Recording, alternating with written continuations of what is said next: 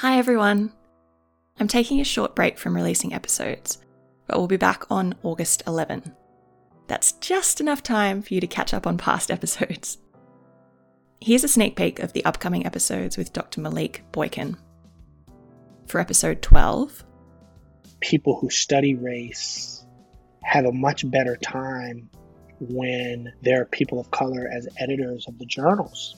But oftentimes you're fighting an uphill battle in the fact that if an editor doesn't think that this is a valid thing to think about or a valid thing to study, then you have to navigate the fact that you have a harder road to hoe to convince people that this is scientific, that it's worthwhile, and sometimes it might be a study that is actually threatening to the person that receives it as an editor.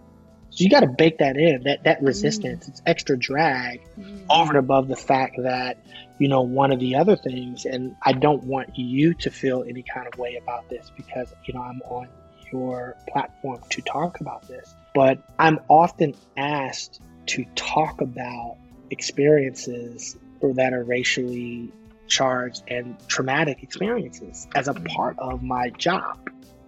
For episode 13, the one thing that I did all the way through graduate school that was the most helpful was dance. However cheesy that sounds, it was like I had to find time to get to a place that was playing the hip hop music or Afrobeat music or electronic dance music or something and just sweat it out and really just leave it there and like dance until my legs were tired and dance until, you know, I just was almost meditatively just in the groove, in the music, in the moment.